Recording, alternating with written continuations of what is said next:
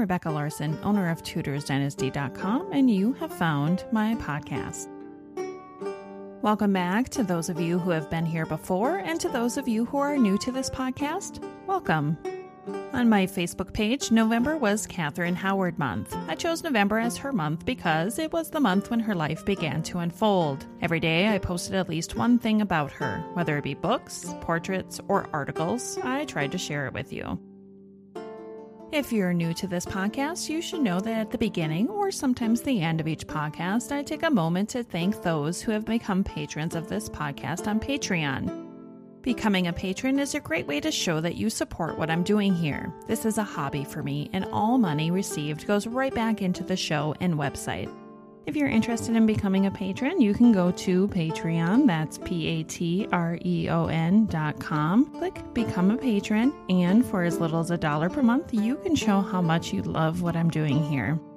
At the end of this episode, I'll do a special shout out to my current patrons.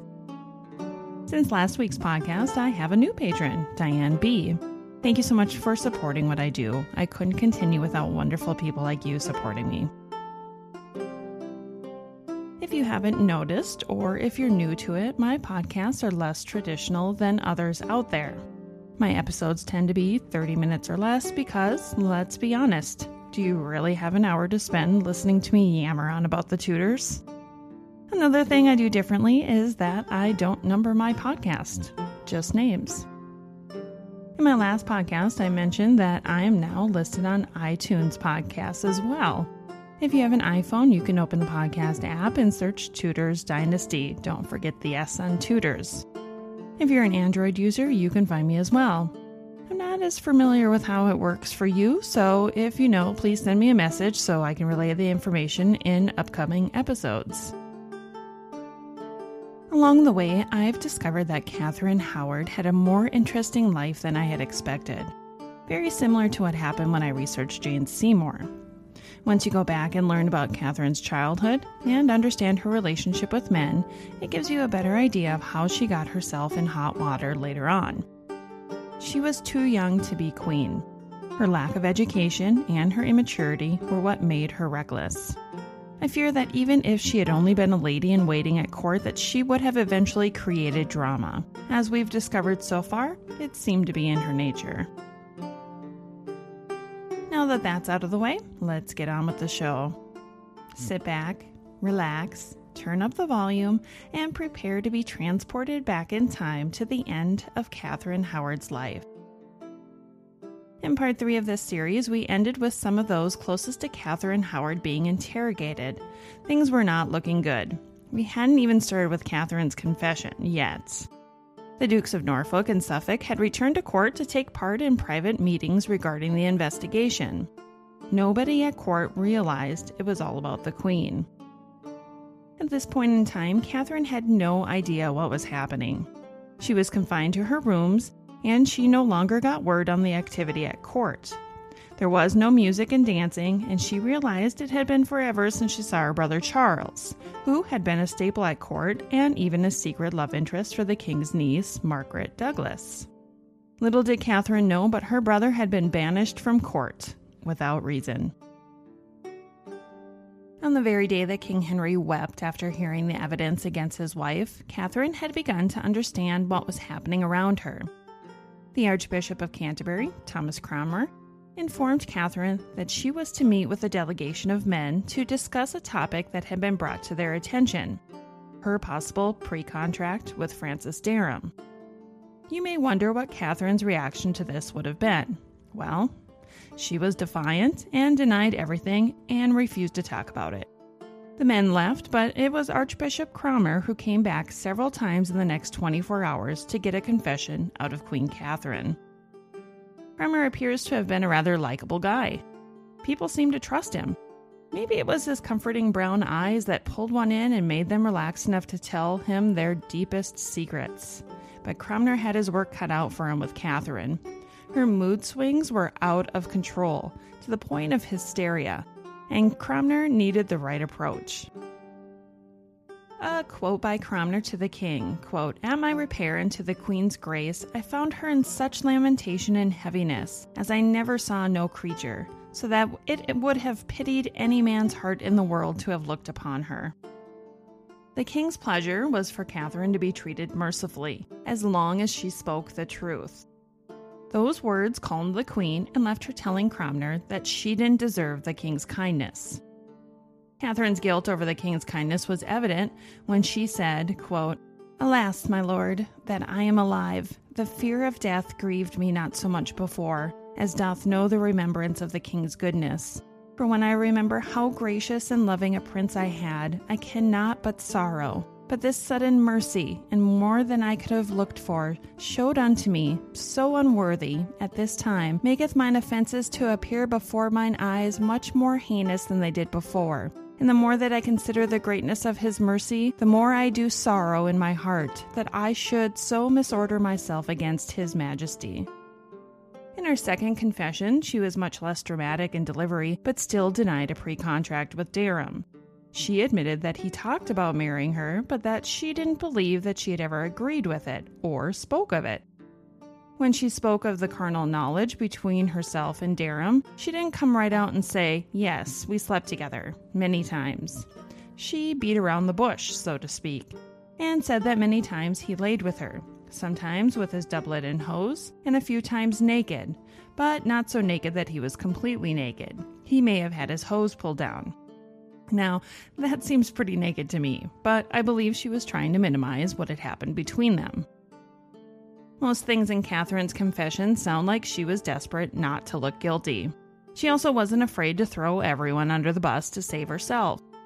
She even changed her story. She now stated that Derham took her against her will and that she was not a willing participant. In the next letter that Catherine wrote to the king, she admitted her faults and looked for forgiveness, or maybe leniency. In the letter, she says, now, the whole truth being declared unto your majesty, I most humbly beseech you to consider the subtle persuasions of young men and the ignorance and frailness of young women. I was so desirous to be taken unto your grace's favor, and so blinded by desire of worldly glory, that I could not, nor had grace to consider how great a fault it was to conceal my former faults from your majesty considering that I intended ever during my life to be faithful and true unto your majesty ever after. From this letter, we can see that Catherine was merely talking about her time as a ward in the Dowager Duchess's home, nothing to do with Culpeper, yet. She left her fate in the king's hands. The queen's normally noisy apartments were noisy no more. While she still had her staff on hand to assist her, she was still favoring Jane Boleyn, Lady Rochford, above all others. After all, she knew all her secrets about Culpeper, Rochford promised to be torn with wild horses rather than betray the queen. Unfortunately, Catherine was not so loyal. When the opportunity presented itself, she threw Rochford under the bus to make herself look like the victim. A couple of days later, there were discussions on when to remove the Queen's staff from her service. Catherine was ordered to be sent to Sion Abbey, where she would have been given the respect and service required of a queen. The Privy Council noted that she shall have four gentlewomen and two chambers at her choice, save that my Lady Baynton shall be one, whose husband shall have the government of the whole house and be associated with the almoner. Catherine's half sister, Isabel Leigh, was Lady Baynton, and would be there until the end. Some have suggested that Isabel and her husband may have sent reports of the Queen's behavior back to the Privy Council, because Isabel was later granted land by Henry VIII, for unknown reasons. The gift is deemed suspicious because it was unusual for a family member of one under suspicion to receive gifts. Catherine's brother was merely sent away and banished from court. The question remains why would Isabel receive a gift when all others in her family were disgraced? It wasn't long before Francis Derham was desperate to make himself look more innocent. In order to clear his name or receive a more lenient punishment, he told the men that Thomas Culpeper had succeeded him in the Queen's affections. This statement opened a can of worms that I don't believe any of the council members expected. At this point, the Privy Council was only aware of her past aggressions. Now they would learn what she had done since becoming Queen.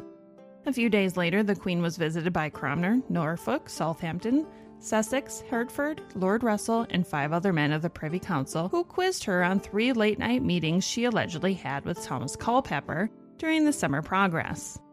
Catherine responded by placing all the blame on her loyal servant, Lady Rochford. She claimed that Rochford had instigated the entire thing and wouldn't let it be. Eventually, the Queen did admit to late night meetings with Culpeper at Lincoln, Pontefract, and York. That didn't stop her from saying that she wished Rochford to more closely chaperone the meetings with Culpeper. At one point, telling Rochford, For God's sakes, madam, even nearer us. The walls were beginning to close in around Catherine and her naughty doings. Jane Boleyn, Catherine Tilney, and Margaret Morton were some of the most important women yet to be questioned. On the 13th of November, Catherine Tilney was questioned whether the Queen went out of her chamber late at night while at Lincoln, where she went, and who went with her. Tilney said that the Queen went two nights to Lady Rochford's chamber, which was up a little pair of stairs by the Queen's chamber. She explained that she and Margaret Morton went with the Queen to Rochford's chamber, but were sent back. Margaret went up again soon afterward while Tilney went to bed. When Margaret came back to bed about two o'clock, Tilney said, Jesus, is not the Queen abed yet? She replied, Yes, even now. The second night, the Queen sent the rest to bed and took Tilney with her to Rochford's chamber. Tilney was not allowed inside the room but sat in a little place with Lady Rochford's woman and stated she could not tell who came into Lady Rochford's chamber. Tilney also explained how she had been sent with strange messages to Lady Rochford that she knew not how to utter them. She also said that recently at Hampton Court, she bade her to go to Lady Rochford and ask her when she should have the things she was promised. And she answered that she would bring word herself the following day. The story was beginning to unfold for those involved in the investigation. They were beginning to get a glimpse into what was happening when nobody was paying attention. On the same day that Tilney was questioned, so was Margaret Morton. Morton said that she never mistrusted Catherine until she saw the glance that the Queen gave Culpeper while at Hatfield. She claimed that the look was one that she believed there was love between the two of them. While in progress, the Queen's behavior had become more and more suspicious to the ladies that served her. It wasn't just notes without seals and glances at young men and cryptic messages, but also the fact that she had begun to lock her bedchamber to everyone except Rochford. Lady Rochford, when examined, said that she had not heard or seen anything from the other end of the room when she chaperoned the Queen and Culpeper. She did, however, mention that the night at Lincoln that she and the Queen were at the back door waiting for Culpeper at 11 p.m. when one of the watchmen came with a light and locked the door shortly after Culpeper came in, saying he and his man had picked the lock. Rochford eventually said that she thought Culpeper had known the Queen carnally during the progress. When Thomas Culpeper was eventually interviewed, he recalled both the Queen and Lady Rochford as equal partners in the crime. He claimed that he understood the late night meetings that they had would not appear with the purest intent, but that he had not committed treason. He had not slept with the queen. However, he did say that he intended and meant to do ill with her, and that likewise the queen was so minded with him. Now you may ask, why is it considered treason to sleep with the queen? Well, the easiest answer is that it would throw a wrench in the act of succession. If she became pregnant, there would be no way to know if the child was the king's or her lover's. What Culpeper admitted to was misprision of treason, he intended to commit the act, but had yet to follow through. After hearing Culpeper speak, Edward Seymour, Earl of Hertford, said, That is already too much. And Thomas was sent to the Tower, and his house was inventoried. Good sign that he would not be leaving the Tower other than for his execution. Now back to Lady Rochford, the witness of the meetings with Culpeper. Rochford's story had changed too many times for the men to know the entire truth. But when compared with the testimonies of the Queen and Culpeper, they felt that they had enough evidence to arrest and later convict of treason. After being placed in the Tower of London, Lady Rochford had a mental breakdown. No wonder this was the place that those closest to her went to die her husband, her sister in law, and many others that she knew from court. After her mental break, Rochford was removed from her cell and placed in the care of Anne, Lady Russell, at the Russell House, a beautiful mansion located on the Strand. This was done because executing the insane was illegal at the time. This time at court, and in England for that matter, was a very delicate time. The council members had to keep as much secret as possible as to not embarrass England in the eyes of the governments abroad. If one of the ambassadors heard whispers of the Queen's infidelity, it would reflect poorly on King Henry as a man. Eventually, on the 22nd, or some say the 23rd, of November, a proclamation was made at Hampton Court that declared Catherine stripped of her royal title as Queen. Henceforth, she would only be referred to as Catherine Howard. Her counterparts, Thomas Culpeper and Francis Derham, entered their trial at the Great Hall of Guildhall on the 1st of December 1541. Both men pleaded not guilty. During the trial, Catherine's deposition was read aloud. The confession that was chosen was the one where she stated that she was coerced by Derham and that she did not have a physical relationship with Culpeper. Culpeper claimed that he did not have a physical relationship with Catherine but that he intended and meant to do ill with her. Those words were enough to condemn him. After the jury deliberation, they returned and stated that there was sufficient and probable evidence against the pair to warrant death. They were sentenced of treason and would be hanged, drawn, and quartered because of their low status. In the end, Culpeper was guilty of planning to sleep with the Queen, while Derham was guilty of joining the Queen's household in hope of knowing her carnally once again, and for withholding the Queen's treasonous conduct from the authorities prior to her marriage to the King. In the meantime, while Catherine awaited her trial, 14 people that she knew were charged with misprision of treason and sent to the Tower. They were Agnes Tilney, Dowager Duchess of Norfolk, Countess of Bridgewater, Lord William Howard and his wife, Catherine Tilney, Alice Restwold, Joan Bulmer, William Ashby, Anne Howard, Margaret Bennett, Lady Malyn Tilney, Edward Waldegrave, and Mary Hall, formerly Lascelles, the person who opened Pandora's box. For Culpeper, the sentence of being hanged, drawn, and quartered had been commuted to beheading, whereas Derham was not so lucky. Both men's executions were carried out at Tyburn Gallows on the 10th of December. Wriothesley writes in his chronicle that Culpeper and Derham were drawn from the Tower of London to Tyburn, and there Culpeper, after exhortation, made to the people to pray for him. He, standing on the ground by the gallows, kneeled down and had his head stricken off. And then Derham was hanged, membered, bowelled, headed, and quartered. Culpeper's body was buried at the St. Pulchre's Church by Newgate their heads set on London Bridge.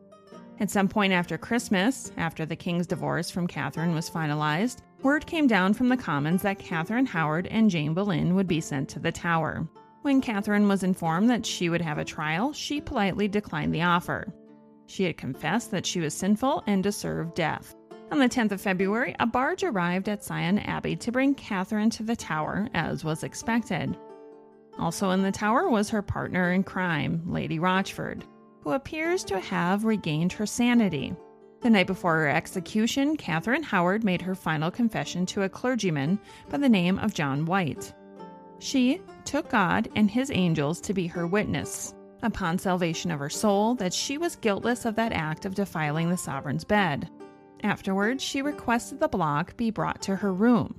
You see, Catherine had heard the stories of Cromwell's botched execution as well as Lady Salisbury's. She wished to make sure she did everything right so her execution was swift. That night, she practiced over and over. On the chilly morning of the 13th of February, 1542, Catherine was escorted to a scaffold that was on the same site as her cousin Anne Boleyn's in May 1536. She did not receive the private execution she had requested, but it was held within the tower walls to reduce the number of spectators. Catherine's final words were not fully recorded. However, a London merchant by the name of Otwell Johnson reported afterwards that she died well. What is known is that she spoke of Christ's redemption to all who believed and urged the onlookers to learn from her mistakes. There was no talk of love, nor did she admit to being an adulterer. Her death was swift, one swing of the axe, and it was all over. Author Gareth Russell debunks Catherine's final words, quoted as, I die a queen, but I would rather die the wife of Culpeper. He points out that it came from a fictitious account that also claimed that she was interrogated by the dead Thomas Cromwell. Chapuis wrote in a letter that the king has wonderfully felt the case of the queen, his wife, and that he has shown greater sorrow and regret at her loss than at the faults, loss, or divorce of his preceding wives. In fact, I should say that this king's case resembles very much of the woman who cried more bitterly at the loss of her tenth husband than she had cried at the death of the other nine put together, though all of them had been equally worthy people and good husbands to her. The reason being that she had never buried one of them without being sure of the next but that after the tenth husband she had no other one in view, hence her sorrow and lamentations. Such is the case with the king, who, however, up to this day does not seem to have any plan or female friend to fall back upon.